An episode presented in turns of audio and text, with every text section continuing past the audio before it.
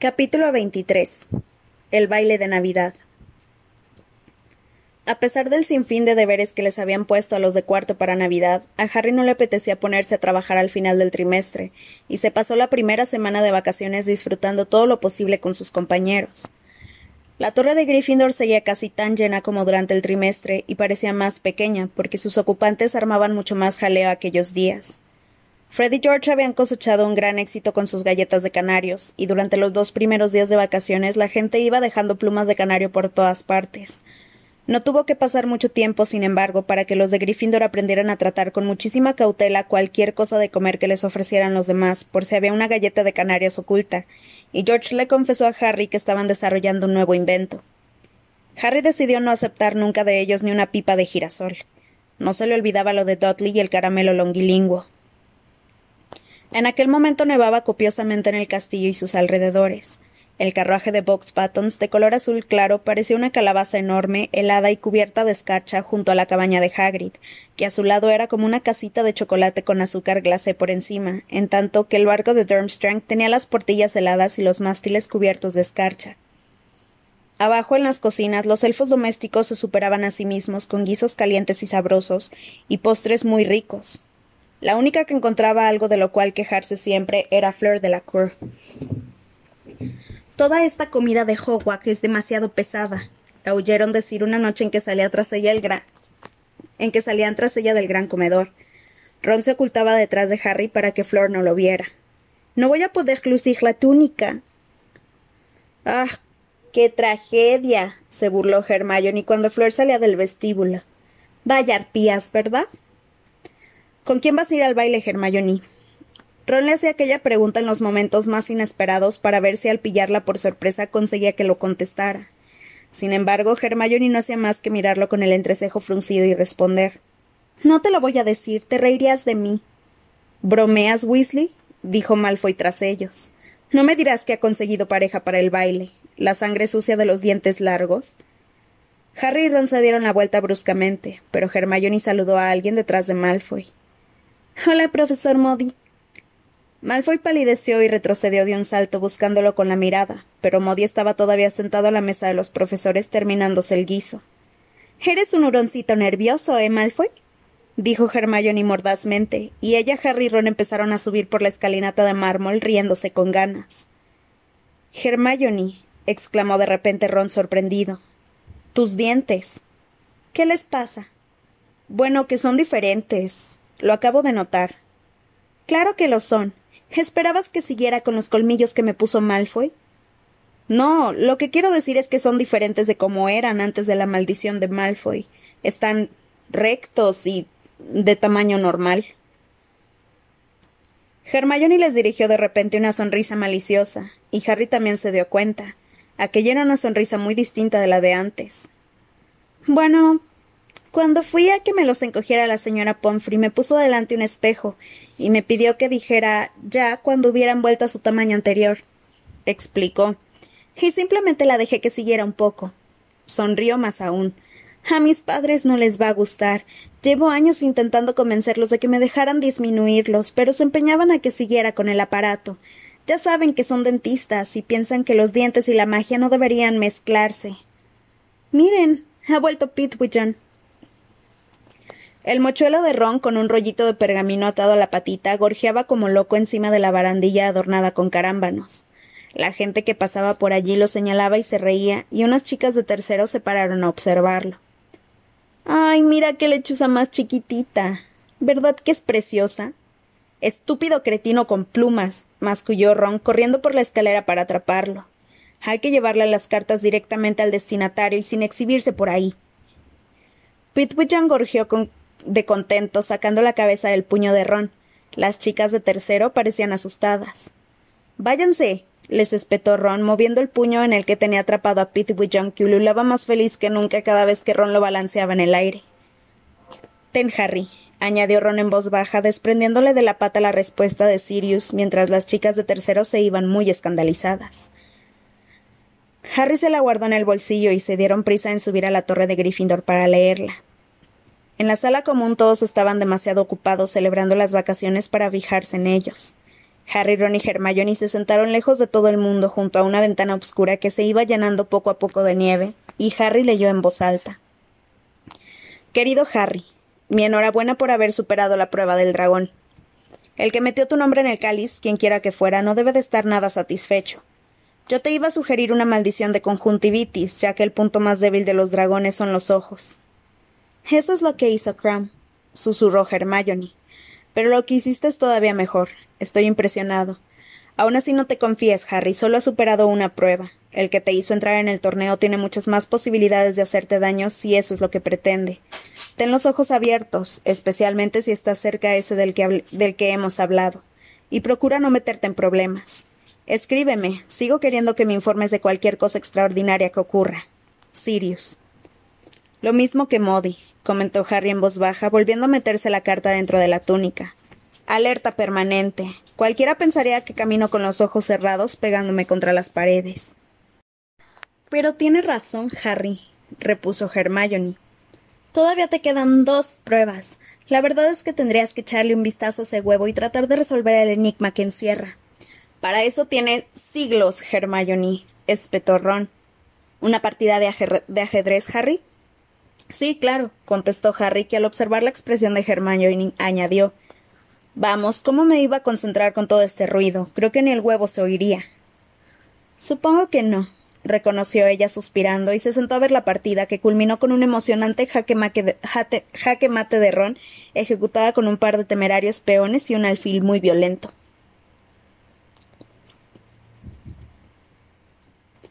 El día de Navidad Harry tuvo que despertar muy sobresaltado. Levantó los párpados preguntándose qué era lo que había despertado, qué era lo que lo había despertado, y vio unos ojos muy grandes, redondos y verdes que lo miraban desde la oscuridad tan cerca que casi tocan los suyos. Dobby. gritó Harry, apartándose tan aprisa del elfo que casi se cae de la cama.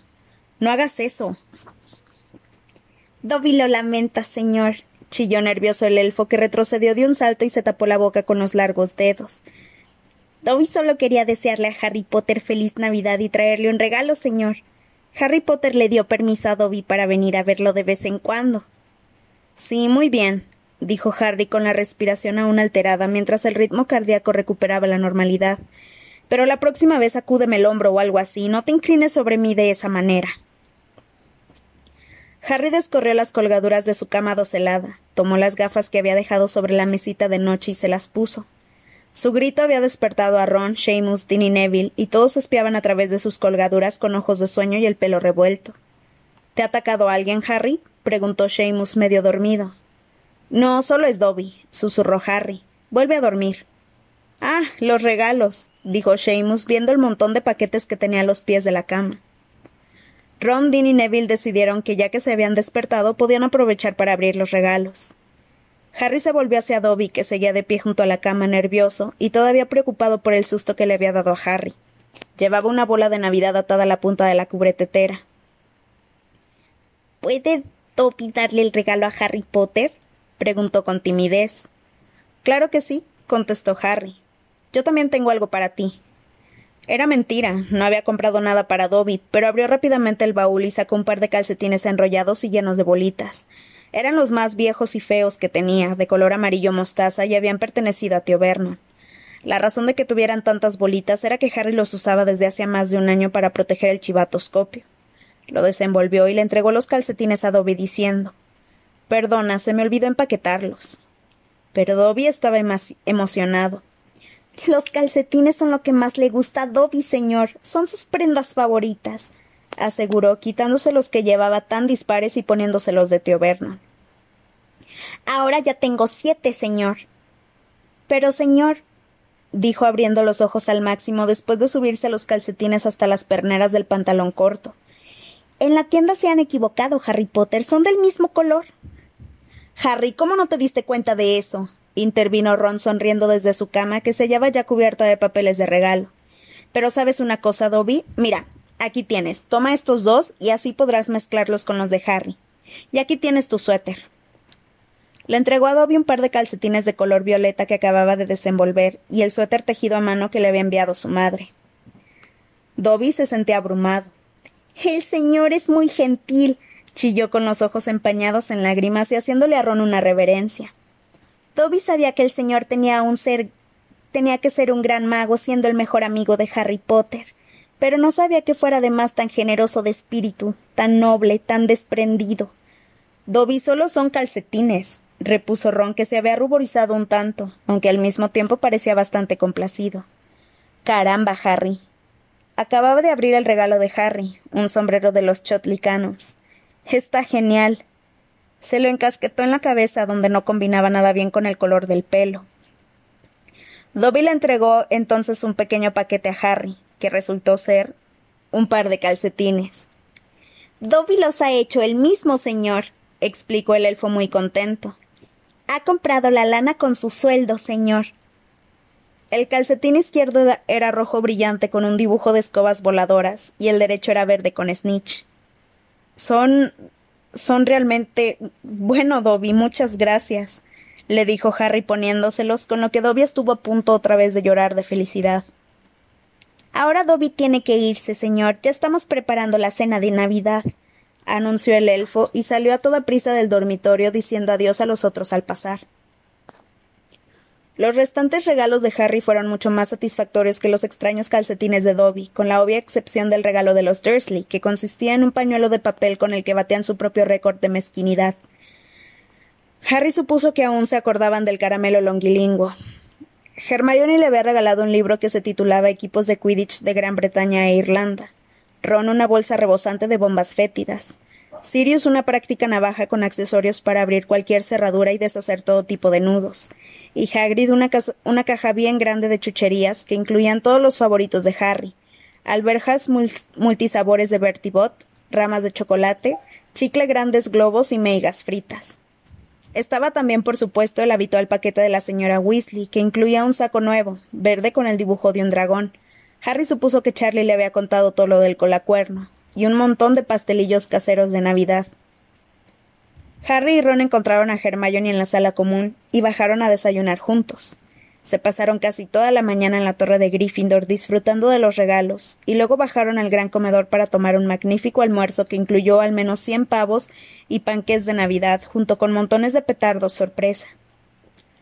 Por la tarde salieron del castillo. La nieve se hallaba tal cual había caído, salvo por los caminos abiertos por los estudiantes de Durmstrang y Buttons desde sus moradas al castillo.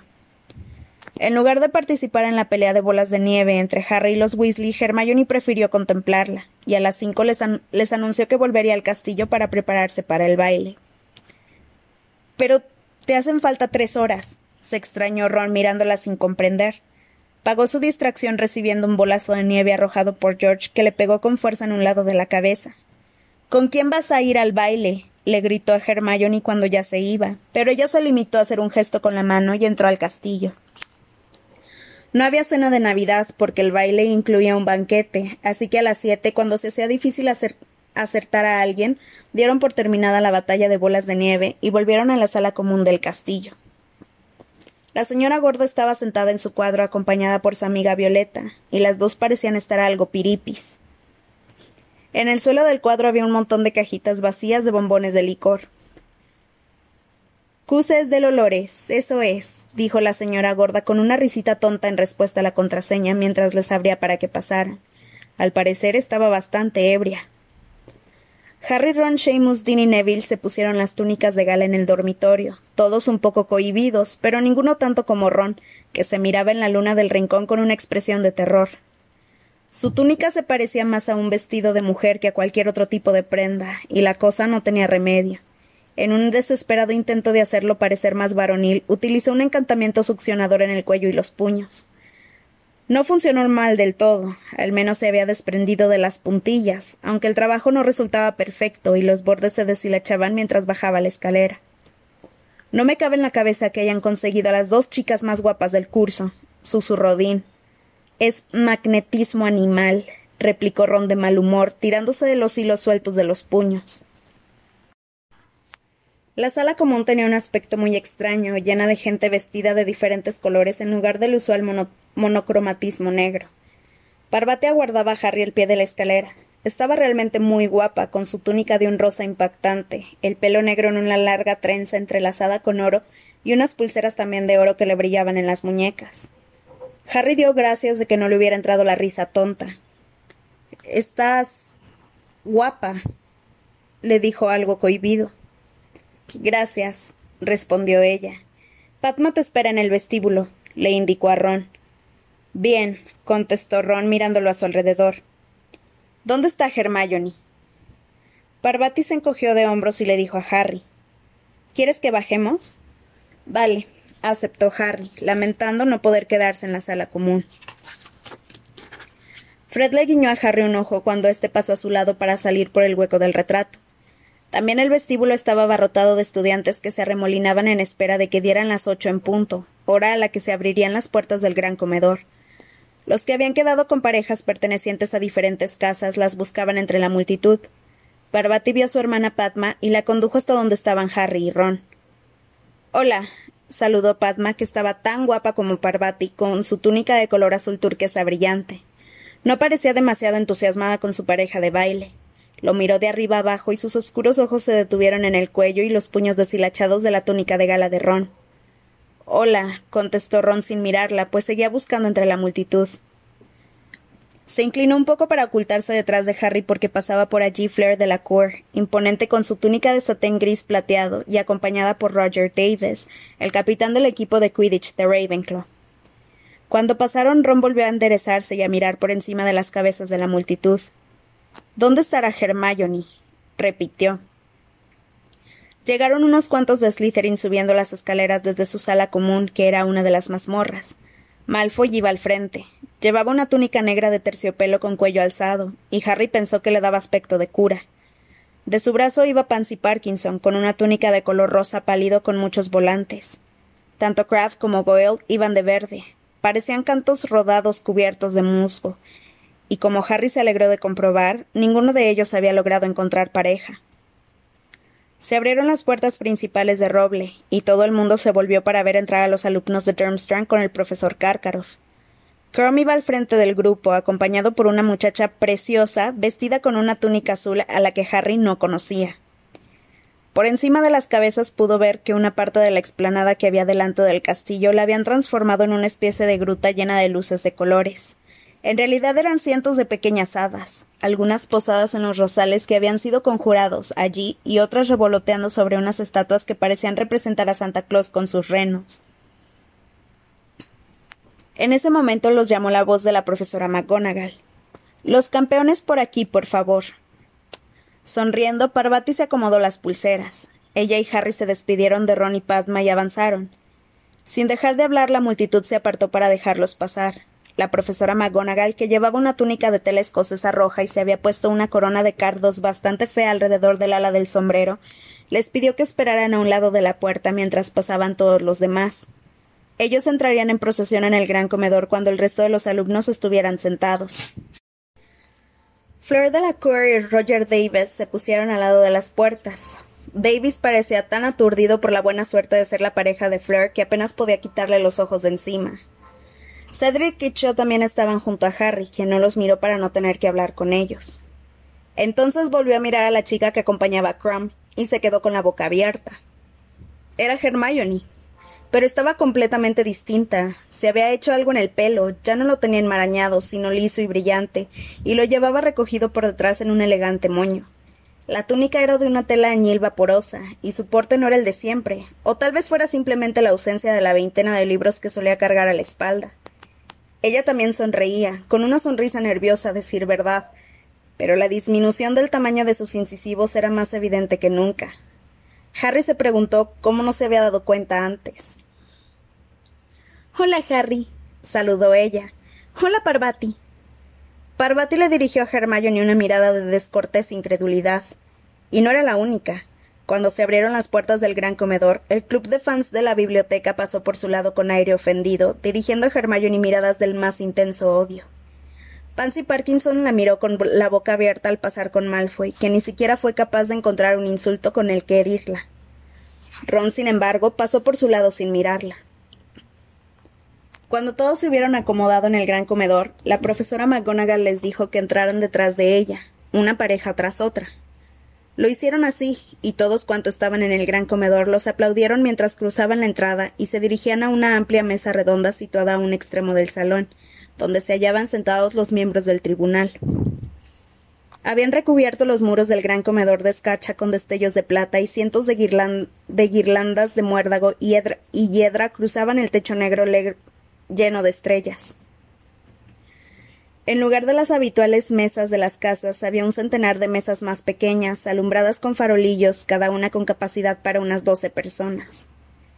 Mientras Harry se esforzaba en no tropezar, Parvati parecía hallarse en la gloria. Sonreía a todo el mundo y llevaba a Harry con tanta determinación que él se sentía como un perro de exhibición al que la dueña obligara a mostrar sus habilidades en un concurso. Al acercarse a la mesa vio a Ron y a Padma. Ron observaba pasar a Hermione con los ojos casi cerrados. Padma parecía estar de mal humor. Dumbledore sonrió de contento cuando los campeones se acercaron a la mesa principal. La expresión de Karkaroff, en cambio, recordaba más bien a la de Ron al ver acercarse a Crumb y a Hermione. Ludo Backman, que aquella noche llevaba una túnica de color púrpura brillante con grandes estrellas amarillas, aplaudía con tanto entusiasmo como cualquiera de los alumnos y Madame Maxim, que había cambiado su habitual uniforme de satén negro por un vestido de seda suelto de color azul lavanda, aplaudía cortésmente. Pero faltaba el señor Crouch, como no tardó en notar Harry. El quinto asiento de la mesa estaba ocupado por Percy Weasley. Cuando los campeones y sus parejas llegaron a la mesa, Percy retiró un poco la silla vacía que, que había a su lado mirando a Harry. Este entendió la indirecta y se sentó junto a Percy, que llevaba una reluciente túnica de gala de color azul marino y lucía una expresión de gran suficiencia. Me han ascendido, dijo Percy antes de que a Harry le diera tiempo de preguntarle, y con el mismo tono que hubiera empleado para anunciar su elección como gobernador supremo del universo.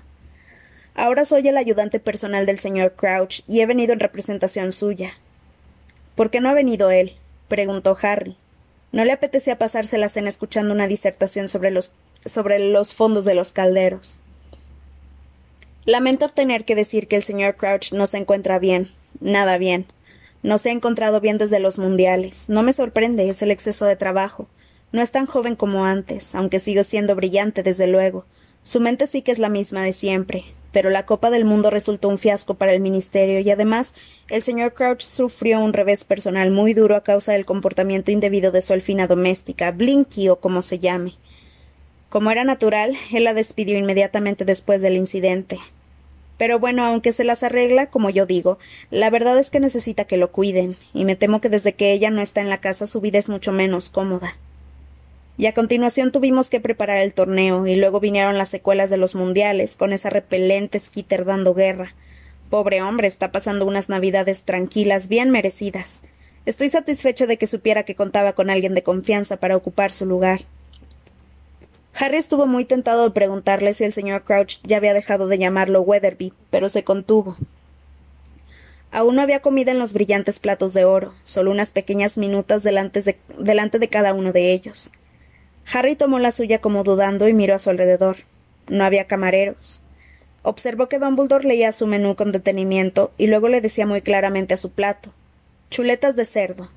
Y las chuletas de cerdo aparecieron sobre él.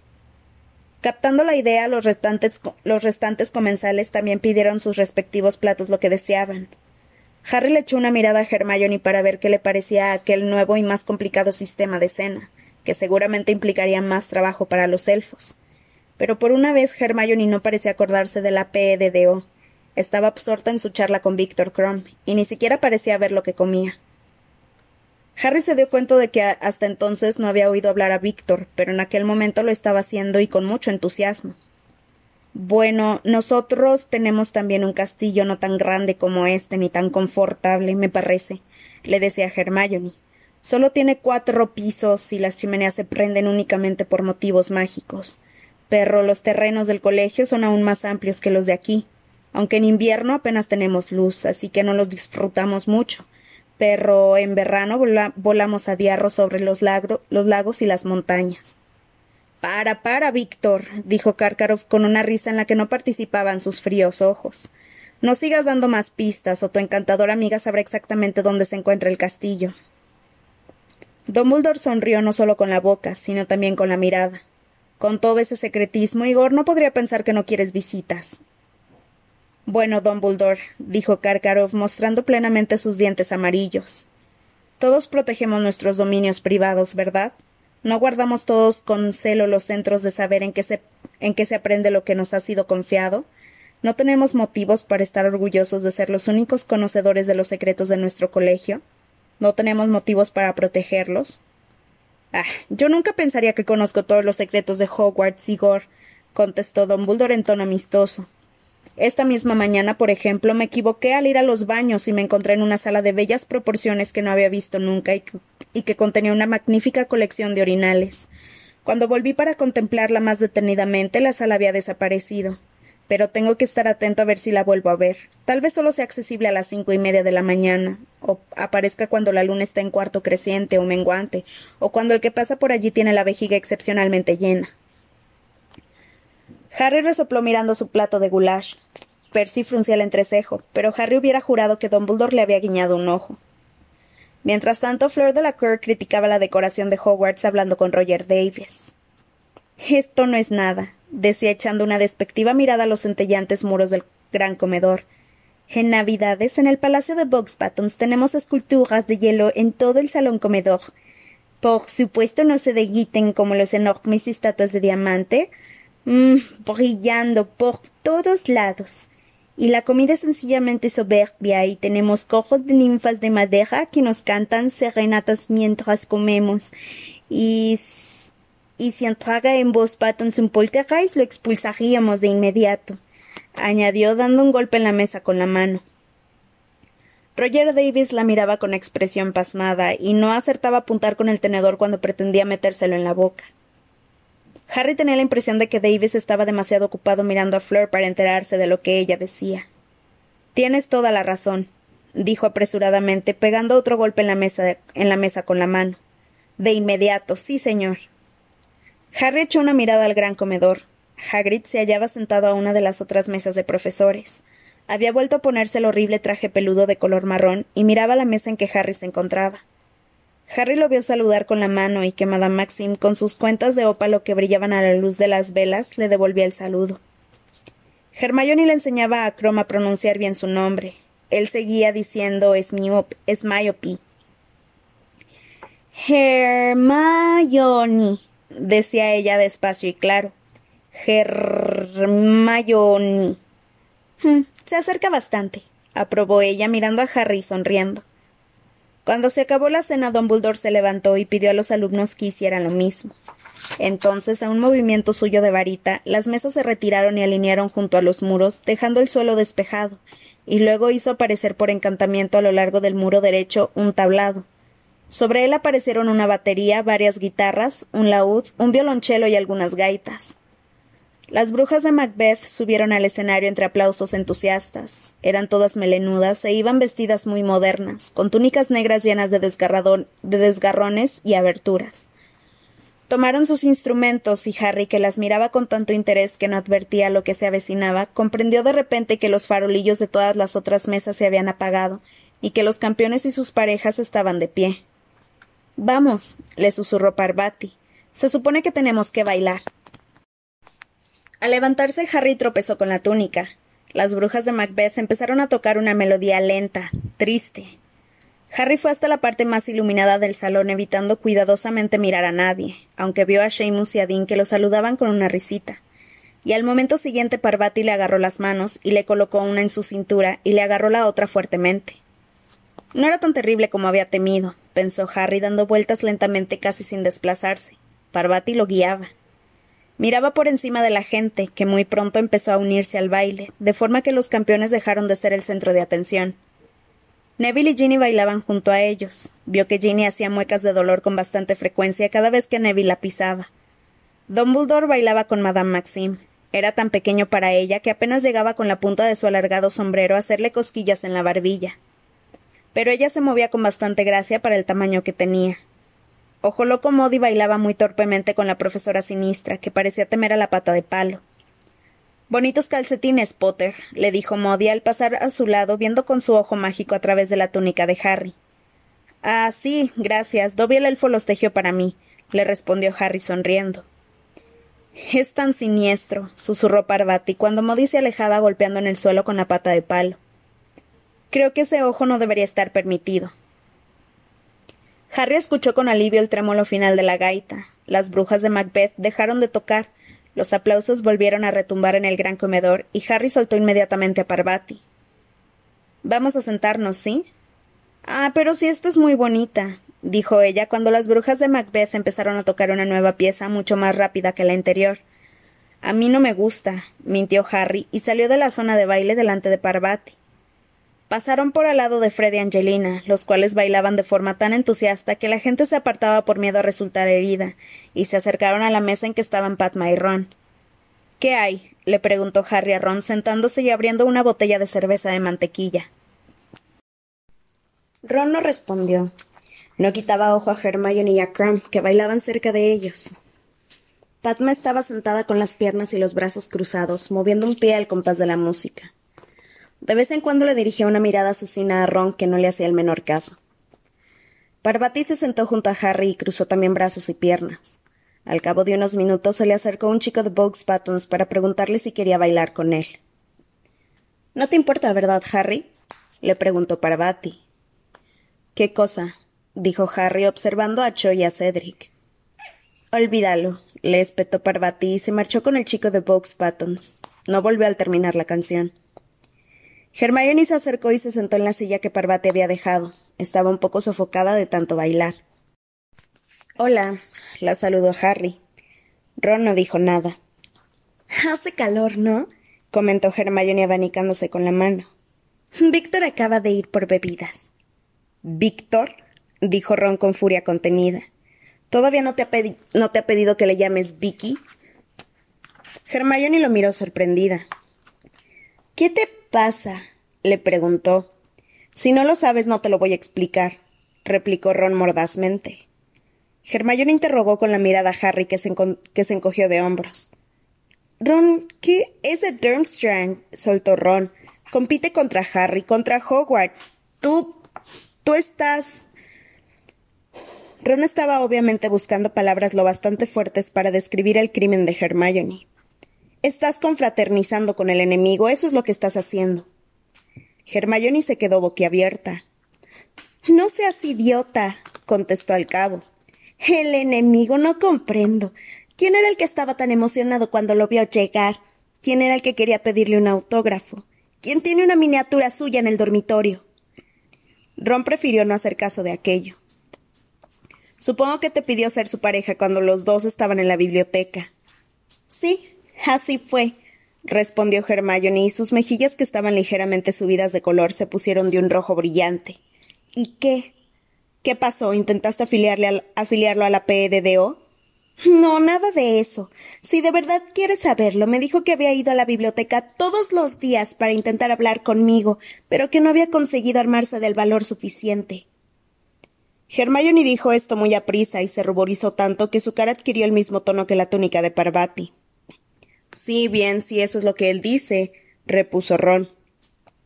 ¿Qué quieres decir con eso? Pues está bien claro. Él es alumno de Karkaroff, ¿no? Sabe con quién vas. Intenta aproximarse a Harry para obtener información de él o acercárselo bastante para perjudicarlo. Hermione reaccionó como si Ron le acabara de pegar una bofetada. Cuando al fin habló le temblaba la voz. Para tu información, no me he preguntado nada sobre Harry. Absolutamente nada. Inmediatamente Ron cambió de argumento. Entonces es que espera que lo ayudes a desentrañar el enigma del huevo. Supongo que durante esas encantadoras sesiones de biblioteca se han dedicado a pensar juntos. Yo nunca le ayudaré a averiguar lo del huevo, replicó Hermione ofendida. Nunca. ¿Cómo puedes decir algo así? Yo quiero que el torneo lo, lo gane Harry y Harry lo sabe. ¿O no? Tienes una curiosa manera de demostrarlo, dijo Ron de forma despectiva. Se supone que la finalidad del torneo es conocer magos extranjeros y hacer amistad con ellos, repuso Hermione con voz chillona. No, no lo es, gritó Ron. La finalidad es ganar. La gente empezaba a mirarlos. Ron, dijo Harry en voz baja, a mí no me parece mal que Hermione haya venido con Crom. Pero Ron tampoco le hizo caso a Harry. ¿Por qué no te vas a buscar a Vicky? Le gritó. Seguro que se pregunta dónde estás. No lo llames Vicky. Hermione se puso en pie de un salto y salió como un huracán hacia la zona de baile, donde desapareció entre la multitud. Con una mezcla de ira y satisfacción en la cara, Ron la vio irse. ¿No vas a pedirme que bailemos? le preguntó Padma. No, contestó Ron sin dejar de mirar a Hermione. Muy bien, espetó Padma. Se levantó y fue a donde estaban Parvati y el chico de Box Buttons. Este se dio tanta prisa en encontrar a otro amigo para ella que Harry habría jurado que lo había traído con el encantamiento convocador. ¿Dónde está Hermione? preguntó una voz. Chrome acababa de acercarse a la mesa con dos cervezas de mantequilla. No lo sé, respondió Ron con brusquedad, levantando la vista hacia él. ¿Se te perdió? Chrome volvió a tener su gesto hosco. Bueno, si la ven, díganle que tengo las bebidas, dijo, y se fue con su paso desgarbado. ¿Te has hecho amigo de Víctor Crome? Percy se les había acercado y hablaba frotándose las manos y haciendo ademanes pomposos.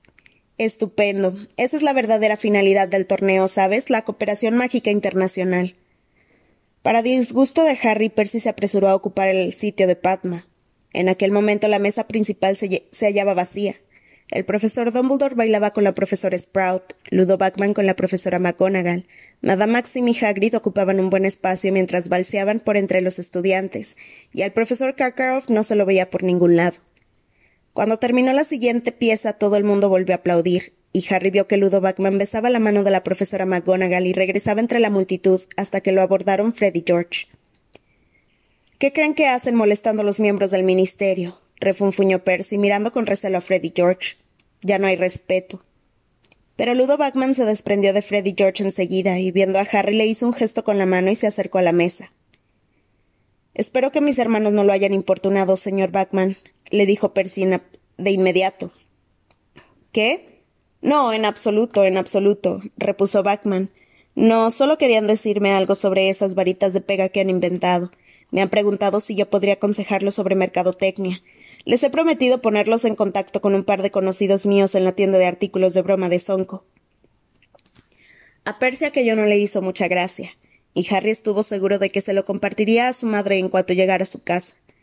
Daba la impresión de que los planes de Freddy George se habían hecho más ambiciosos de un tiempo a aquella parte, si esperaban, si esperaban vender al público. Bagman abrió la boca para preguntarle algo a Harry, pero Percy lo distrajo. ¿Qué tal le parece que va el torneo, señor Bagman? Nuestro departamento está muy satisfecho. Por supuesto, fue lamentable el contratiempo con el cáliz de fuego. Miró fugazmente a Harry. Pero desde entonces parece que todo ha ido bien, ¿no cree? Ah, sí, dijo Bagman muy alegre. Todo ha resultado muy divertido. ¿Cómo le va al viejo Barty? Qué pena que no haya podido venir. Ah, sin duda el señor Crouch no tardará en volver a la carga repuso Percy imbuido de importancia. Pero mientras tanto estoy más que deseoso de mejorar las cosas. Por supuesto, no todo consiste en asistir a bailes. rió despreocupadamente. Me las he tenido que ver con asuntos de todo tipo que han surgido en su ausencia. ¿No ha oído que han pillado a Ali Bashir intentando meter de contrabando en el país un cargamento de alfombras voladoras? Y luego hemos estado intentando que los transilvanos firmen la prohibición universal de los duelos. Tengo una entrevista con el director de su departamento de cooperación mágica para el año nuevo. Vamos a dar una vuelta, le susurró Ron a Harry.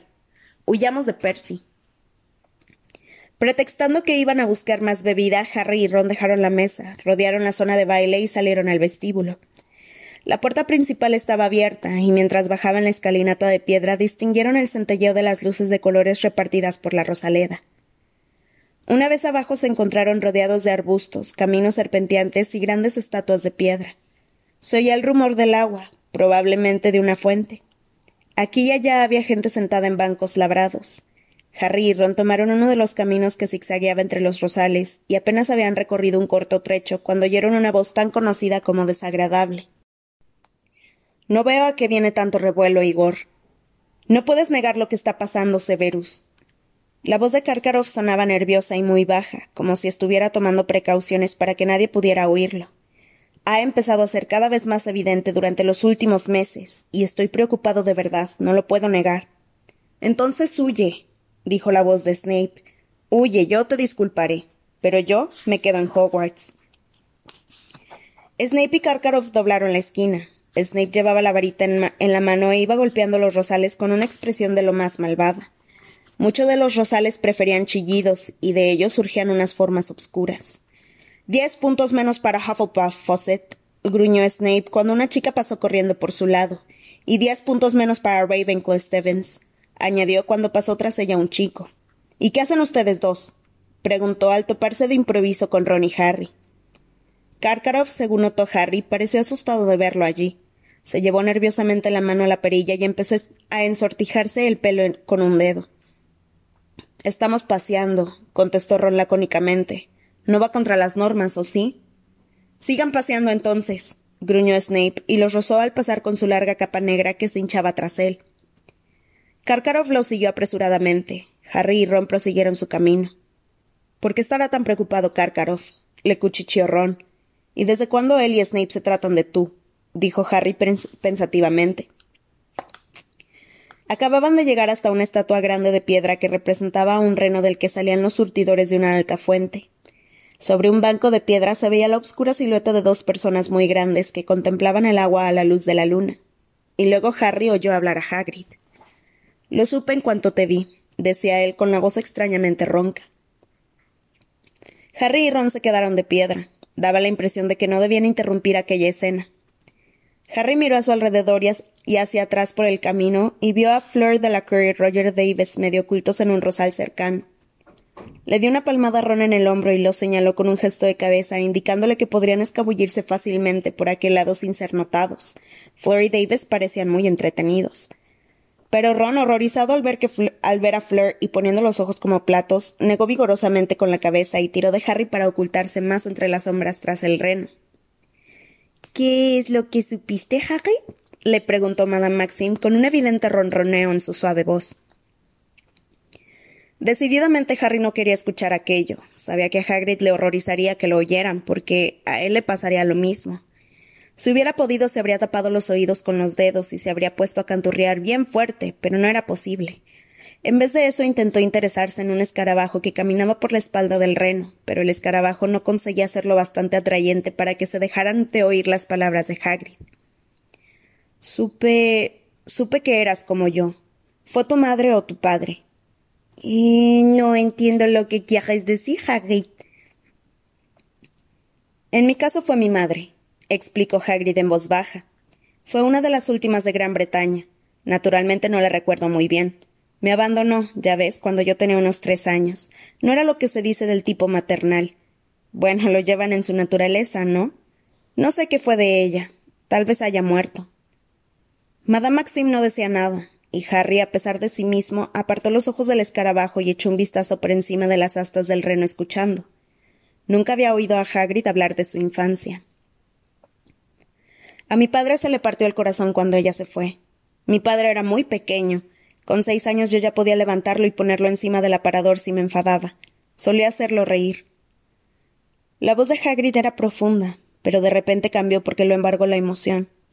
Madame Maxim escuchaba sin moverse, según parecía, con la vista fija en la fuente plateada. Mi padre me crió, pero murió, claro, justo después de que yo vine al colegio. Entonces me las tuve que arreglar por mí mismo. Aunque Dumbledore fue una gran ayuda, fue muy bueno conmigo. Hagrid se acompañó a lo grande de seda de lunares y se sonó la nariz muy fuerte. Bueno, en fin, basta de hablar de mí. ¿Y tú? ¿De qué parte te viene? Pero Madame Maxim acababa de ponerse repentinamente en pie. Hace demasiado frío, dijo, pero el tiempo no era tan frío como su voz. Me parece que voy a entrar. ¿Eh? exclamó Hagrid sin entender. No, no te vayas. Yo no nunca había conocido a otro. ¿Otro qué exactamente? preguntó Madame Maxim con un tono gélido. Harry le hubiera aconsejado a Hagrid que no respondiera. Oculto en la sombra, apretó los dientes esperando contra toda esperanza que no lo hiciera, pero de nada valía. Otro semigigante, por supuesto, repuso Hagrid. ¿Cómo te atreves? gritó Madame Maxim. Su voz resonó en el silencioso aire de la noche como la sirena de un barco. Tras él, Harry oyó a Roger y Roger caerse de su rosal. Jamás en mi vida me han insultado así. ¿Semigigante? ¿Moi? Yo, yo soy de esqueleto grande. Se marchó furiosa. A medida que pasaba apartando enojada los arbustos, se levantaban en el aire enjambres de hadas multicolores. Hagrid permaneció sentado en el banco mirándola. Estaba demasiado oscuro para ver su expresión. Luego, aproximadamente un minuto después, se levantó y se fue a grandes zancadas, no de regreso al castillo, sino atravesando los oscuros terrenos de camino a su cabaña. Vamos, le dijo Harry a Ron en voz muy baja. Vámonos. Pero Ron no se movió. ¿Qué pasa? preguntó Harry mirándolo. Ron tenía una expresión realmente muy seria. ¿Lo sabías? susurró. ¿Lo de que Hagrid fuera un semigigante? No, contestó Harry encogiéndose de hombros. ¿Y qué? Al ver la mirada de Ron comprendió enseguida que una vez más estaba revelando su ignorancia respecto del mundo mágico. Criado con los Dursley había muchas cosas que todos los magos conocían y que para él continuaban siendo un secreto, aunque aquellas revelaciones se iban haciendo menos frecuentes conforme iba pasando cursos. En aquel momento, sin embargo, se dio cuenta de que la mayoría de los magos no habría dicho y qué al averiguar que uno de sus amigos tenía como madre a una giganta. Te lo explicaré. Pero vamos adentro, contestó Ron en voz baja.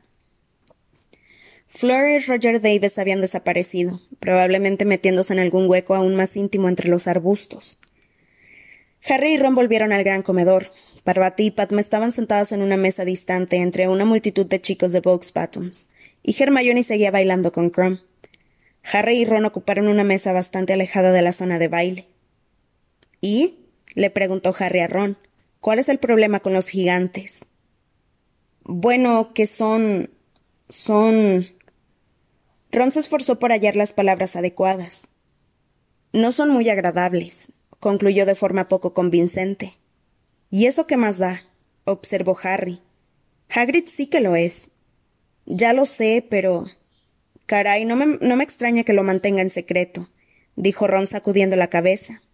Siempre, siempre creí que alguien le había echado un encantamiento aumentador cuando era niño o algo así. No quería mencionarlo. ¿Pero qué problema hay porque su madre fuera una giganta? inquirió Harry. Bueno, ninguno para los que lo conocemos, porque sabemos que no es peligroso, dijo Ron pensativamente. Pero los gigantes son muy fieros, Harry. Como Hagrid dijo, lo llevan en su naturaleza. Son como los trolls. Les gusta matar, todo el mundo lo sabe. Pero ya no queda ninguno en Gran Bretaña. ¿Qué les ocurrió? Bueno, se estaban extinguiendo, y luego los aurores mataron a muchos.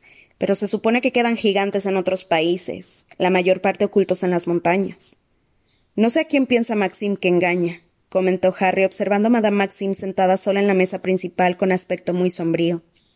Si Hagrid es un semigigante, ella desde luego también lo es. Esqueleto grande. Solo los dinosaurios tienen un esqueleto mayor que el de ella. Harry y Ron se pasaron el resto del baile en su rincón hablando sobre los gigantes, sin ningún deseo de bailar. Harry intentaba no mirar a Cho y a Cedric. Hacerlo le producía un enorme deseo de arrear patadas. Cuando a la medianoche terminaron de tocar las brujas de Macbeth, todo el mundo les dedicó un fuerte aplauso antes de emprender el camino hacia el vestíbulo. Muchos se quejaban de que el baile no durara más, pero Harry estaba muy contento de irse a la cama. Por lo que se refería a él, la noche no había sido muy divertida.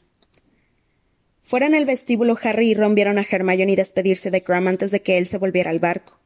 Ella le dirigió a Ron una mirada gélida y pasó por su lado al subir la escalinata de mármol sin decirle nada. Harry y Ron la siguieron, pero a mitad de la escalinata Harry oyó que alguien lo llamaba.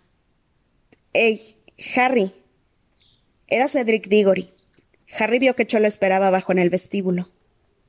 Sí, dijo Harry con frialdad cuando Cedric hubo subido hasta donde estaba él. Parecía que Cedric no quería decir nada delante de Ron, así que éste se encogió de hombros malhumorado y siguió subiendo la escalinata. Escucha, dijo Cedric en voz muy baja cuando Ron se perdió de vista. Te debo una por haberme dicho lo de los dragones. ¿Tu huevo de oro gime cuando lo abres? Sí, contestó Harry. Bien, Toma un baño, ¿vale? ¿Qué? Que tomes un baño y em, te lleves el huevo contigo y reflexiona sobre las cosas en el agua caliente. Te ayudará a pensar. Hazme caso. Harry se quedó mirándolo. Y otra cosa, añadió Cedric. Usa el baño de los prefectos. Es la cuarta puerta a la izquierda de esa estatua de Boris el desconcertado del quinto piso. La contraseña es frescura de pino. Tengo que irme. Me quiero despedir. Volvió a sonreír a Harry y bajó la escalera apresuradamente hasta donde estaba Cho. Harry regresó solo a la torre de Gryffindor. Aquel era un consejo muy extraño, porque un baño podía ayudarlo a desentrañar el enigma del huevo. Le estaba tomando el pelo. Trataba de hacerlo quedar en ridículo para valer más a los ojos de Cho. La señora gorda y su amiga Violeta dormitaban en el cuadro. Harry tuvo que gritar luces de colores para despertarlas, y cuando lo hizo se mostraron muy molestas. Entró en la sala común y vio a Hermione y a Ron envueltos en una violenta disputa. Se gritaban a tres metros de distancia, los dos rojos como tomates. Bueno, pues si no te gusta ya sabes cuál es la solución, gritó Hermione. El pelo se le estaba desprendiendo de su elegante moño y tenía la cara tensa de ira. ¿Ah, sí? le respondió Ron. ¿Cuál es? La próxima vez que haya un baile, pídeme que sea tu pareja antes que ningún otro y no como tu último recurso. Ron movió la boca sin, articular ningún sonido, como una carpa fuera del agua, mientras Hermione se daba media vuelta y subía como un rayo la escalera que llevaba al dormitorio. Ron se volvió hacia él. Bueno, balbuceó atónito. Bueno, ahí está la prueba. Hasta ella se da cuenta de que no tiene razón. Harry no le contestó. Estaba demasiado contento de haber vuelto a ser amigo de Ron para decir lo que pensaba justo en aquel momento pero sabía que Hermione tenía mucha más razón que él.